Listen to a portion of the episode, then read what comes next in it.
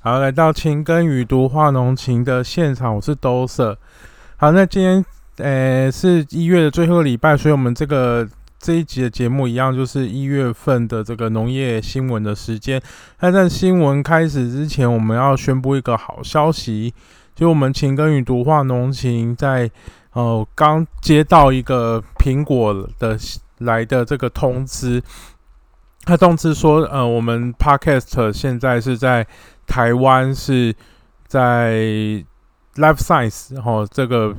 生命科学的这个领域里面，我们是排第三名哦。那是一个感觉是一个很好的激励哦。那时候我们会继续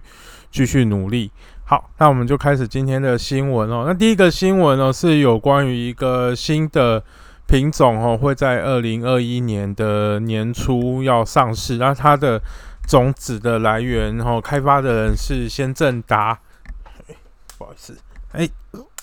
先正达是一个呃国际的很很大的一个种苗公司哦。那它现在有部分的有一些股，就是它的它有一些股股票，就是它的一些公司，就是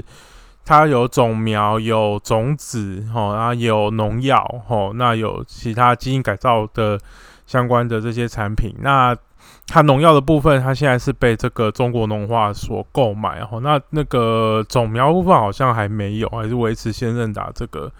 这个公司存在哈。那它是一个在欧洲的公司。那它提推出一个什么样的一个新品种呢？它是一个对抗番茄的新品种，它是对抗番茄的花花叶病毒跟。产生了一个新的病毒，叫做 TOBRFV。哦，那这个 TOBRFV 病毒它会造成怎么样？它会造成这个番茄哦，那个叶子会有马赛克的情况。哦，就是会有会有像我们要马赛克就一个一一格一格。哦，那你的叶子本来是绿绿的，然后感染了这个病毒之后就会变一格一格一格。哦，然后。它这个感染不会只有在叶子上，还会也蔓延到果实上。所以除了让整个生长势衰落之外，它也会让整个果品失去商业价值。所以在那因为这个病毒哦，我们说这个是一个基本上是哦，病毒基本上是没有药医的哦，所以。啊，你很难控控过用药哦去控制说这个病毒的成分，所以现在在这个国际上面要，如果说你在种植作物哦，尤其是像番茄这种茄科作物，很容易感染各式各样的病毒。那这些病毒要怎么样去对抗呢？其实就是靠育种哦，育出一个新的品种出来。那这个先先正达它在这个选育这个 T.O。B F V 抗性的这个品种的时候，它是从就是从野外的品的这些番茄的品种哦，去选去挑选这个具有抗性的这个基因，然后再再用选再用这个杂交的方式杂进来哦。那它中间用了一些分子生物的一些技巧哦。那当然不是说这个不不是基因转殖啊，哈啊也不是我们说很现在很流行的这个基因。编辑，它实际上是用分子探针的方式哦。那因为你一次杂交出来，你会有很多很多的种子，然后你不知道每一个种子到底它是有没有你要的基因，然后所以你要等到种出来之后才知道哦。看它的表，以前都是看它的表现型，所以一次育种的时间就会花很长。那现在先生达用这个分子。标志的探针的方式哦，在你只要种出小苗的时候，我们采一点样品来分析，就知道说它有没有有没有这些基因存在。如果没有这些基因，这些就不用继续种了，就可以淘汰掉哦。然后剩下的有这有这些基因，因为有基因不代表有用哦，它也要看它有没有表现。好啊，这个是比较分子生物的，啊，透过这个分子育种哦，让让这个整个选育的这个过程就很快哦，所以让。那这个 T O B R F B 的这个病毒哈，那目前台湾没有哈，这个大家可以放心。好，台湾现在不是这个疫区，那它主要在哪里？它主要在地中海地区。哦，它它算是一个新兴的病毒啦。哦，因为病毒本身它可能会就是在好几个物种之中，它可能跳跃之后，它就会变突变成一个新的种。像我们最近那个。那个武汉肺炎的病毒也是一样，常常会变种哦。那它变异的比较多的时候，它可能就成为一个新的病毒哦。那这个现在这个 T O B F B 的。病毒哈，现在被欧盟跟澳洲有变有严重的警戒，然后他们有设边境的控制，说你如果有这些种苗进来的时候，都要经过检检测哈，做确定是没有这些病毒的时候才能够进来。哦，那现在如果二零二一年，呃，就是今年哈年，应该是它的 schedule 是写在二二月底到三月初左右哈。如果它这个商业番茄品种如果上市的话，是可以对这些地中海地区的这个农民哦，是一大福音啊！但是它种子会卖多贵，我就不知道。好，那第二个哦是呃有一些研究人员他在。清洗这个杏仁或是其他的坚果的时候，你说杏仁跟坚果要怎么样去做清洗？它们都是干果啊，那要怎么洗它？但是你不洗它，它可能上面会有灰尘，采收的时候会有灰尘，或是你有一些碎屑，那你又不能用水去洗，因为这些干果的主要的。重点就是它的水分含量很低，如果让它淋湿，你还要花一一段时间把它烘干。但是你不把它清掉，好，它如果上面有一些什么病斑或是什么，哦，那不把它冲洗掉也有点在清出清洁上面可能有困难。那现在呃有一些采后处理的专家，他发现说他用这个压缩的二氧化碳。哦，它就是用喷气的方式，然后然后把它这些杏仁啦、杏仁果啦，或是这个什么 pisca，就是我们说开心果啦这些坚果，它去做清洁处理。那用这个压缩二氧化碳有什么好处？第一个，这些坚果类它其实都含有很大量的油脂。如果我们一般用空气去去清洗的时候，因为哦，我们说大空气去喷喷喷的时候，它可能这样就会有里面还我们空气里面有氮气啊，有二十 percent 是氧气。那你氧气用快速流通流过这些坚果的时候，可能就会让它的这些油脂就有一些氧化的这些过程。那这些坚果的油脂如果氧化，你就它其实就会有的会有臭油味出现了，好啊，有的会它。整个品质会下降，所以用二氧化碳哦压缩之后再去做这个，就是再去喷这些喷洗这些坚果，除了它让它表面可以清洁之外，也可以避免说，因为二氧化碳是一个惰性的，诶，相对这个油脂来讲是一个惰性的气体哈，所以它不太会让这些油脂进行氧化的反应哦，所以就可以维系这个品质哦。这个是呃国外哈所提出的一个新的这个清洁的这个方式。好，第三个呢是在南非的新闻哦。那南非，你说南非现在有哪一些农产品很著名？实际上大家可以想到很多哦。因为其实南非是现在哦非洲地区来讲，其实非洲哦，你说把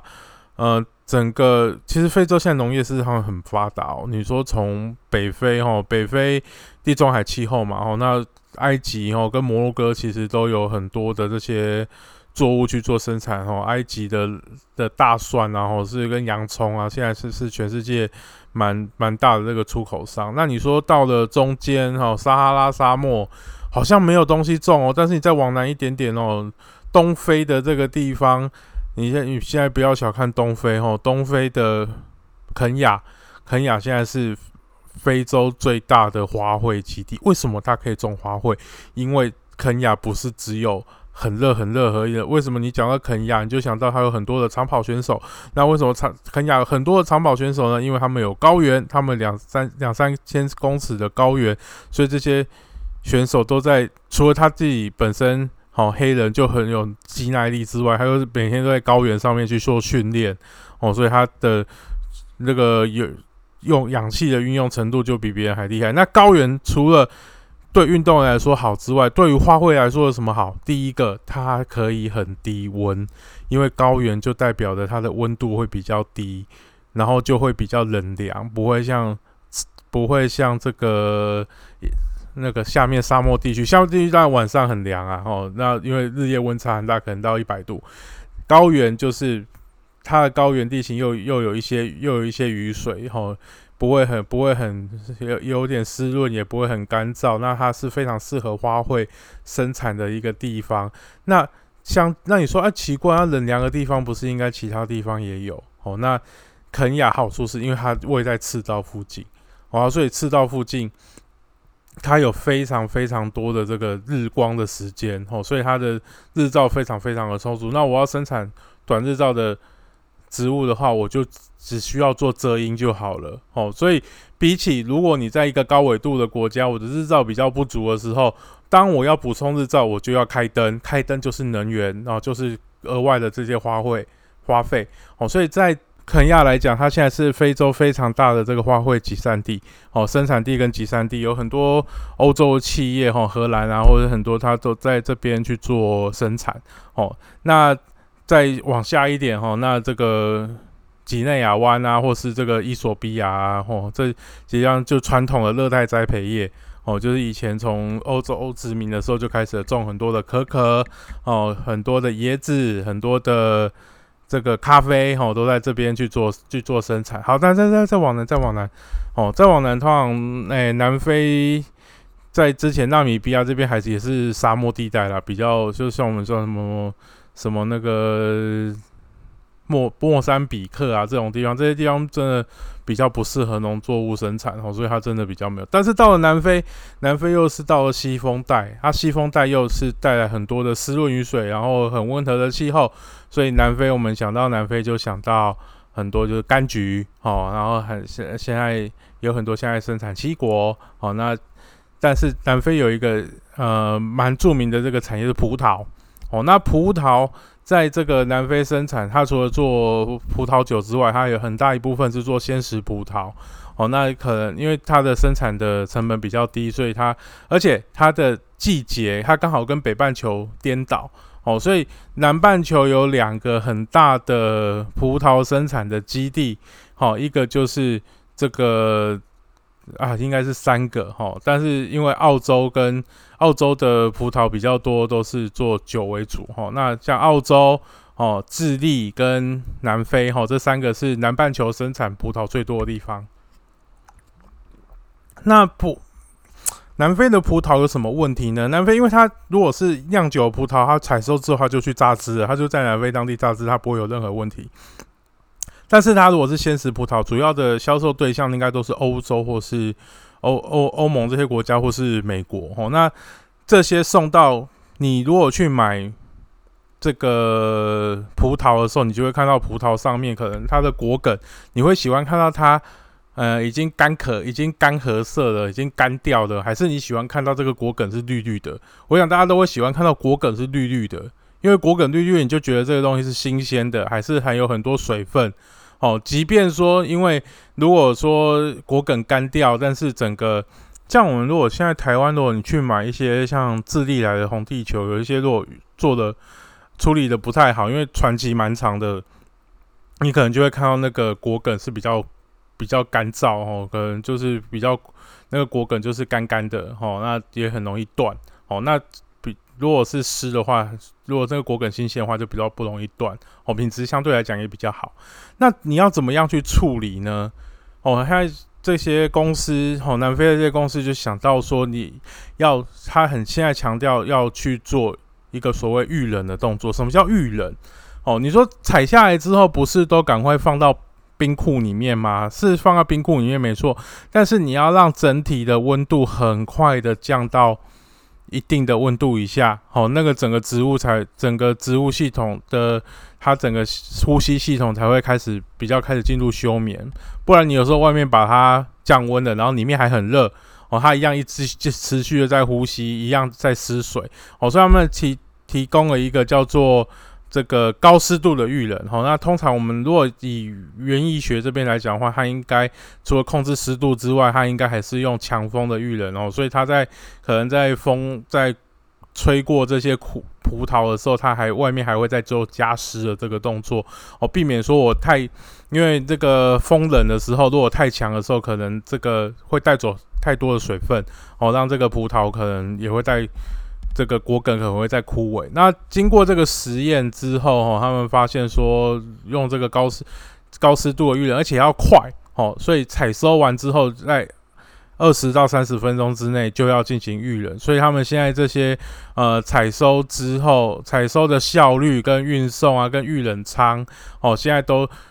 现在在这些南非啊，或是这些。美美洲、欧洲这些生产葡萄的这些地区，哦，他们现在就在思考一个问题，就是如你如何把从采收之后到运送到预冷仓这个时间可以越可以越短越好，因为你如果越快做预冷，哦，预冷完再推到冰库里面去，它的储藏期限就会变得非常比较长。然后像这个生鲜的产品，其实你能够多放一天，你的其实就是多赚很多钱。哦，因为你维你多放一天，你可以多放一天维持那个品质，你的销售的这些压力就会降低一就会降低一些哦，然后你的销售的长度就会变长哦，那你的补货啊，或是你的铺货不的这些难度也都会降低哦，这其实是一环扣一环的。好，好，那接下来我们非洲讲完，我们到德国哦，那。德国最近有什么新闻哦？德国其实最近一样很多野猪跑来跑去，哦，那野猪跑来跑去，发现一件事情，就是这些野猪也有非洲猪瘟，所以德国有非常多的这个，它从去年九月到今年的一月初，哈，然后已经有四百八十例的非洲猪瘟的报告，好，那除了是养猪，除了是这个。猪场以外啊，也有捕捉到野猪上面有这个有这个非洲猪瘟，所以呃，非德国现在对于非洲猪瘟，它现在已经是完全是疫区了哈。那这个本来德国也有一些猪哈会出口到中国去哈，然后它因为它的最大的客户就是中国，然后中国现在也说啊，你们这个有非你们现在的肉有非洲猪瘟，所以不能进来。我说中国在讲干话，自己。家里面嗯更多哈，那现在其实德国如果有非洲猪瘟的话，其实其他它邻近的国家会更紧张。它邻近的有一个猪肉全世界大手国家就是丹麦哈，所以丹麦现在应该是严加戒备哈。丹麦跟德国的边界大概都有人在看着哈，不会让这个野猪还是什么过来，可能靠近一下就把它射杀哦。那避免这个非洲猪瘟如果传入丹麦的话，我觉得那个会是一个非常致命性的打击哦。猪瘟的这个议题不是只有哦，刚刚德国有，我们讲啊，要换到东亚这边哦。那东亚这边是日本哦，日本也发生了猪瘟的事件，但不是非洲猪瘟哦，这边请大家哦注意一下哦，它这个。虽然都叫猪瘟哈，但日本型的猪瘟跟非洲猪瘟是不一样的。但是和歌山他发现的这个猪瘟是的案例比较严重。它为什么严重？因为它是一个已经有打疫苗的猪场。好，那这个我们是发日本现在是发现第一第一起在猪场里面已经打了疫苗之后，还继续有非洲猪瘟产生。好，那这个。因为已经有十三年的，是就是日本在日本的猪瘟是他要打疫苗了。那像日本人也蛮蛮机车的啦，因为虽然我们台湾现在口蹄疫八针可以理论上可以输出到日本去，台湾现在也有也有日本猪瘟的传传播哈，但但是因为日本自己也有，所以没关系。那但是日本很很机车，他要求我们这个猪瘟也要。拔针哈，一般猪瘟也要拔针，可是你们自己家里面有打疫苗诶，然后讲讲这样子，实际上是有点机车哈。那日本在这个打疫苗的这个历程哈，大概上一次发生有这个疫苗接种的猪场发生猪瘟的病事例的时候，已经是十三年前的事情了哦。所以这个现在他们整个和歌山县这边也开始很。很很紧张哦，要去做这样的一个事情啊，所以他们的也啊也上浩太阳的这个农水省的农农水相哦，他也就是农水省的大臣，他现在也开始在也希望大家赶快把这个卫生相关的议题管理好啊。现在我们台湾也是一样哦，那现在武汉肺炎的疫情也好哈，因为我们就不会有太多人哈，就是进进出出哈，啊养猪场也我们就不会有很多人去国外进进出出啊也不，然后我们带进来东西哈，我里面有猪肉、猪肉啊肉的肉制品的这个带进来的频率也变低，有的还是用邮包啊，不过邮包会会有狗狗去闻，好，那如果你是随身行李的话，狗狗也会去闻，但是哦，只是说。多或少的这个问题，因为减少人员的进出，当然这些风险就会随之降低一点。好，然后呢，又是日本的这个新闻。好，日本它做了一个新的研究。哦，那它是先从这个水根栽培的这个蔬菜去做起。那它对水根蔬栽培的蔬菜做了什么样的新研究呢？它用管子打了这个高浓度的氧气进去。哦，进去水里面，他就用这个可能用维系气泡，哦，就打很多，然后就是让这个高浓度的这些氧气的有含有氧气的水，它就在这个根系附近，哦，然后就啵啵啵啵，然后去去刺激它，然后它做出来的这个结果来讲，哈，这个如果它种菠菜，哈，菠菜它的重量可以跟对照组来讲可以成成长一点六倍，好，那如果是莴苣的话，很厉害，可以大到两倍。那它的原理是什么？它原理是就是第一个是刺激这个根部的生长，然后第二个他们提就是这个熊本大学所提出的假说是说，因为光合作用的生成，它通常虽然有分成光反应跟暗反应，哦，它通常太是有太阳的时候，然后因为一般的植物，哦，我们这边讲一般的植物，哦，这个。如果要详细对光合作用的科普的话，很长很长，那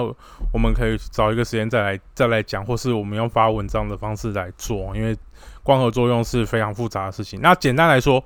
哦，一般的植物在白天的时候会行光合作用，哦，这大家都知道。那晚上因为没有阳光的刺激，哦，它的光合作用合成葡萄糖的速率就会降低，它基本上你可以认为说这些。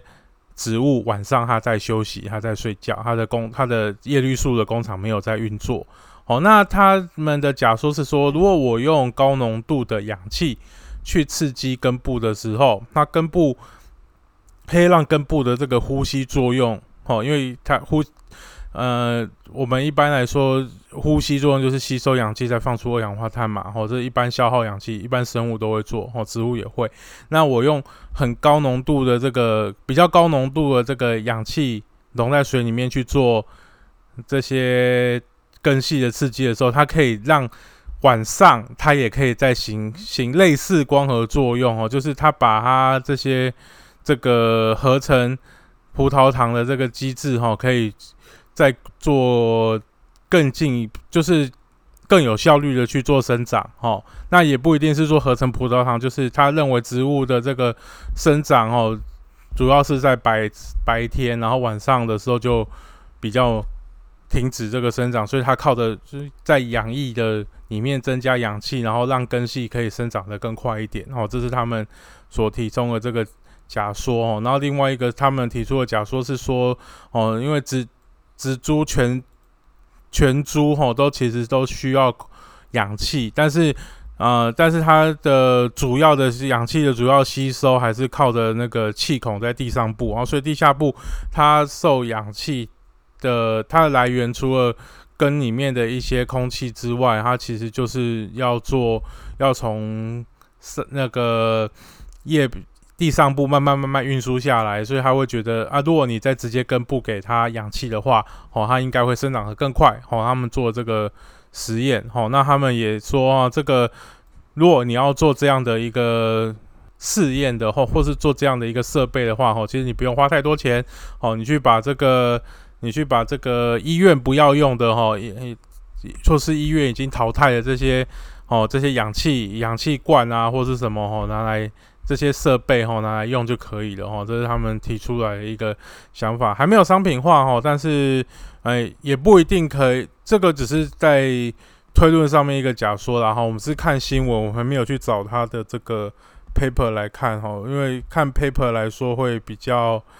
知道说它的里面的这个实验到底做的是怎么样，因为如果你写成新闻报道的时候，通常它都会比较美化跟夸大一点哈。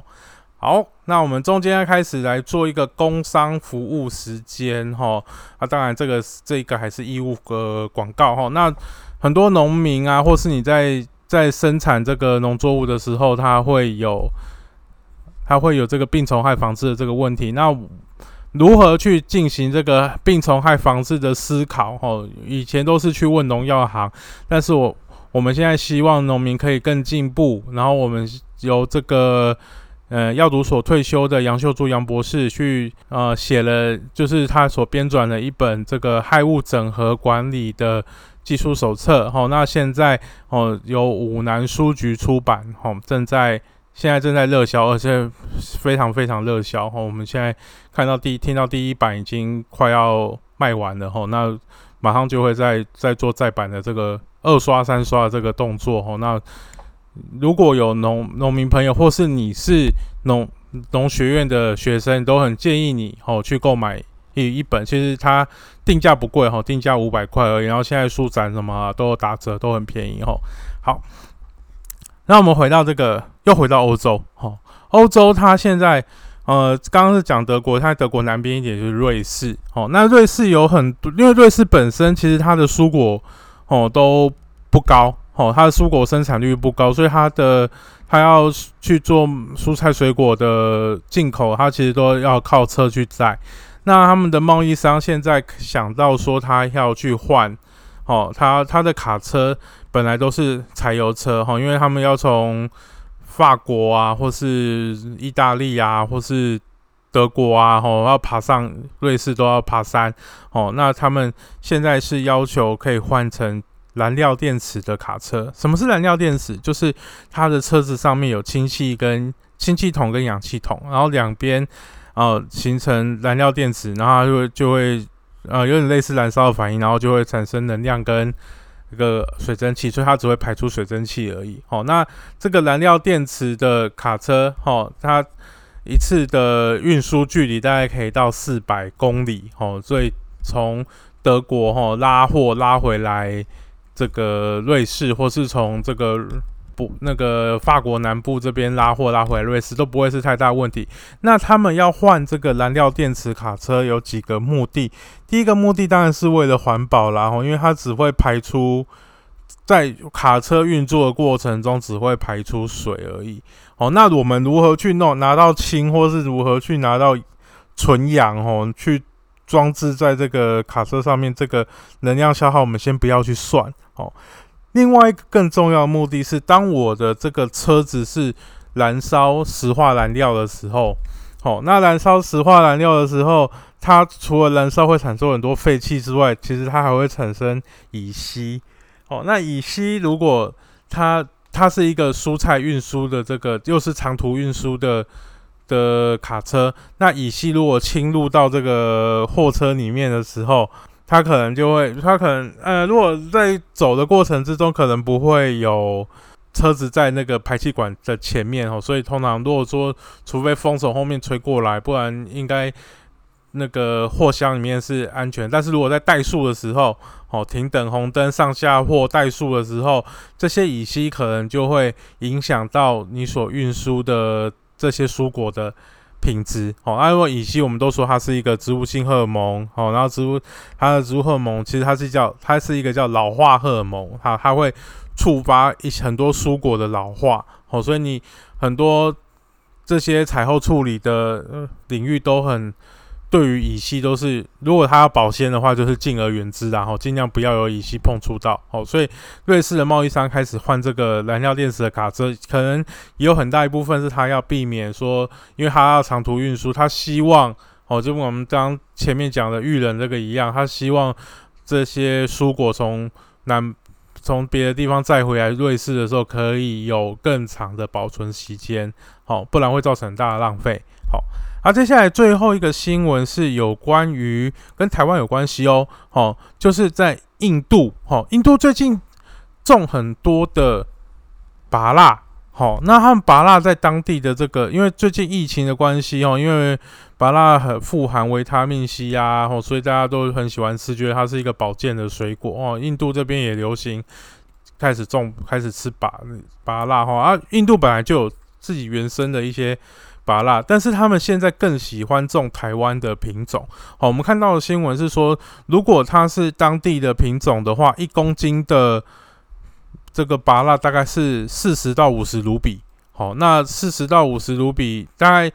平均的话，一如果一欧元的话，大概是一百卢比左右。哦，所以它大概一公斤大概是半欧元。哦，它差不多差不多说二三十二十几块，二十块左右。哈，那如果是台湾的品种，这边并没有讲说它是哪一种台湾品种。哈，但我们在猜应该是珍珠拔为主啦。哈，因为像帝王拔这种，可能台湾的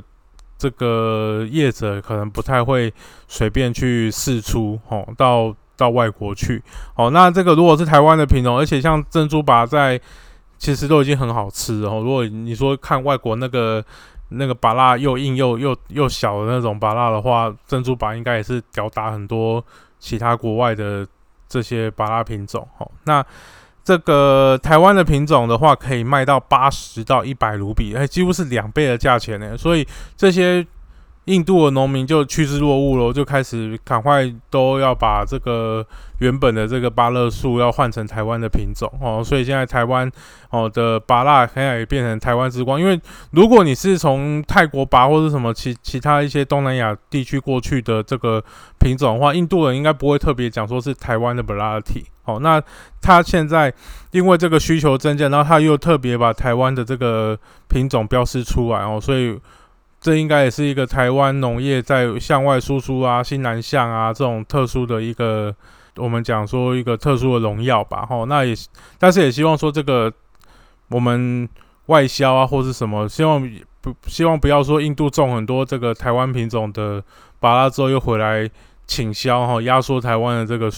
空间这样就不太好了。好，好，我们今天的这个这个月的农业新闻哦，就到这边。好，马上要过年了哦，然后也祝大家新春愉快，万事如意。好，大家再见，拜拜。